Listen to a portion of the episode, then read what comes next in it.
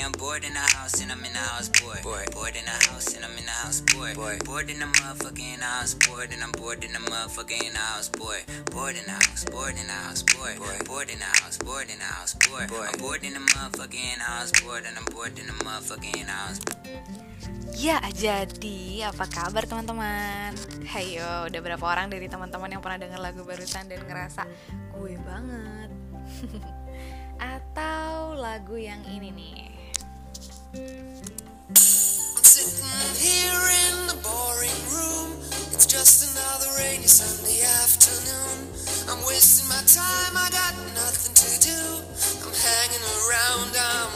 For you, but nothing ever happens. And I wonder. Nggak apa-apa, wajar kok ngerasa bosan saat lagi self quarantine di masa pandemi ini. Ruang gerak semakin terbatas ya. Rutinitas di rumah yang biasa dilakukan atau di luar rumah jadi dipaksa untuk dilakukan di dalam rumah. Stres pasti, asal teman-teman tetap jaga kadar stresnya ya. Loh, emang nggak apa-apa ya kalau stres? Hmm, gini teman-teman, tentang stres dan juga mental health di era pandemi ini udah banyak banget ya kolega dan teman-teman kita yang angkat isu ini di media sosialnya. Tapi yang aku lihat memang nggak semua menitik beratkan pada level stres dan keberadaan stres ini yang memang wajar sebenarnya pada manusia. In other words, some of them still consider that stress is a negative thing and we are prohibited from being in that condition, which is stress. Sebenarnya stres itu bukan berarti hal buruk kok teman-teman. Oke, sebelum kita bahas lebih lanjut mengenai baik atau buruknya, teman-teman harus tahu dulu nih stres itu apa. Stres adalah kondisi atau reaksi tubuh yang muncul saat seseorang menghadapi ancaman, tekanan, atau suatu perubahan. Stres juga nggak selalu buruk ya, seperti yang aku bilang tadi, dengan catatan teman-teman tahu gimana mengelola kadar stresnya. Jika kadarnya atau level stresnya tepat, maka stres akan membuat kita justru aware nih dengan lingkungan sekitar atau bahkan dengan diri sendiri. Nah, saat kita sudah aware dengan ancaman atau situasi pemicu stres di sekitar kita, sistem dalam tubuh kita tuh otomatis menjadi mode flight or fight. Teman-teman pernah dengar nggak sih flight or fight mode? Nah, kita akan otomatis decide nih, mau kabur atau hadepin.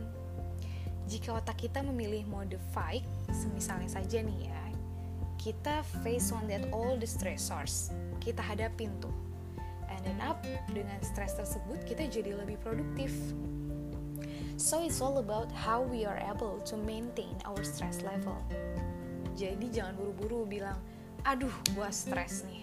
Atau, aduh jangan sampai gue stres deh gitu. Dan sebagainya. Terus apa yang terjadi sih kalau kita nggak punya stres sama sekali? Coba teman-teman bayangin ya, dalam situasi saat ini deh biar lebih gampang relate-nya.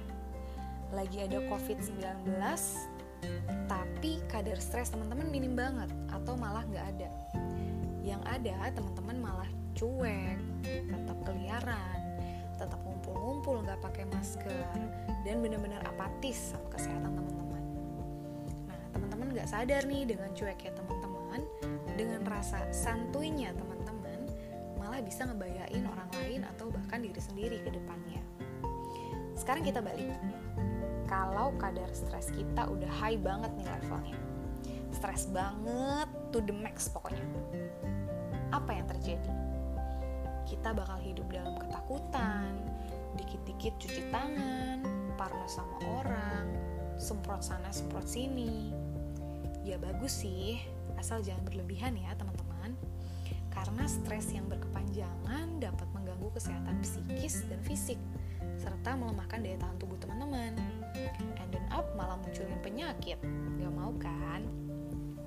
Oke so far teman-teman udah paham kan ya pentingnya mengelola stres? Jadi stres itu sebenarnya bukan menjadi sumber utama seseorang jadi sakit kayak kata seseorang yang lagi viral tuh sekarang-sekarang ini atas pernyataan kontroversi kontroversialnya tau lah ya. Gak usah disebutin. Tapi stres ini bisa memicu adrenalin dan hormon lainnya seingatku kortisol nih yang uh, uh, namanya hormon stres itu. Yang jika dalam level yang tinggi dapat melemahkan tulang, sistem imun, ganggu tidur, jadi bikin sulit tidur dan membuat kita tuh kehilangan kekuatan otot, lemas, lunglai, lesu dan gak bergairah dah pokoknya. Oke, terus apa nih hubungan stres sama self isolation? Balik ke self isolation, seorang psikolog itu pernah berkata, David Katz, pernah mengatakan bahwa karantina dan self isolation dapat menyebabkan stres dan memiliki efek psikologis termasuk rasa marah, bingung, dan pada beberapa kasus terdapat tanda-tanda post-traumatic stress. Beliau juga pernah bilang nih, faktor-faktor yang dapat meningkatkan stres selama masa self-isolation itu termasuk durasi kita melakukan self-isolation atau karantina, kemudian ketakutan akan terinfeksi, persediaan yang nggak memadai, kurangnya informasi, dan berkurangnya keuangan atau dalam hal ini masalah ekonomi ya karena kurang pemasukan nih saat kita uh, self isolation. Hmm, ngomong-ngomong durasi, kita udah kurang lebih berapa bulan? Dua bulanan ya self isolation di rumah. Bersyukur buat teman-teman yang masih dapat kesempatan untuk kerja di rumah, Salam semangat juga buat teman-teman yang masih harus kerja di luar atau yang harus jemput rezeki keluar rumah. Semoga selalu dilindungi ya.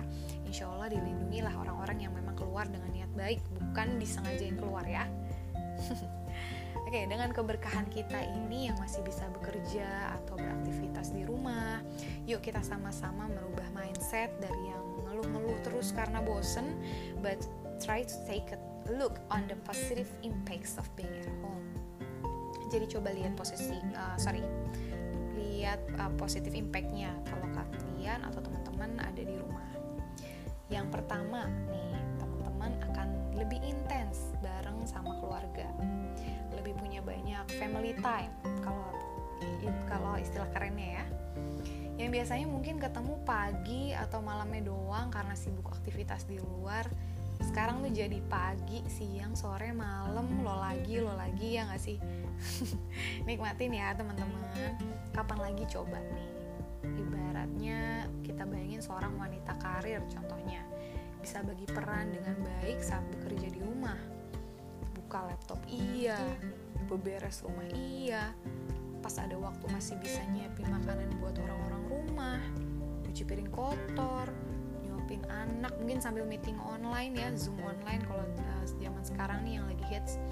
Dan ada kesempatan buat lihat tumbuh kembang si kecil di tengah kesibukan.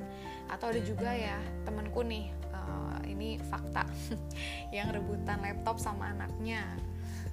Nikmat ya tapi kalau ada salah satu dari teman-teman listen learn di sini yang berada dalam circle keluarga dengan riwayat kekerasan dalam keluarga dan justru dengan self isolation ini malah terjebak dengan relasi negatif teman-teman gak perlu takut atau khawatir dan please harus berani lapor ya.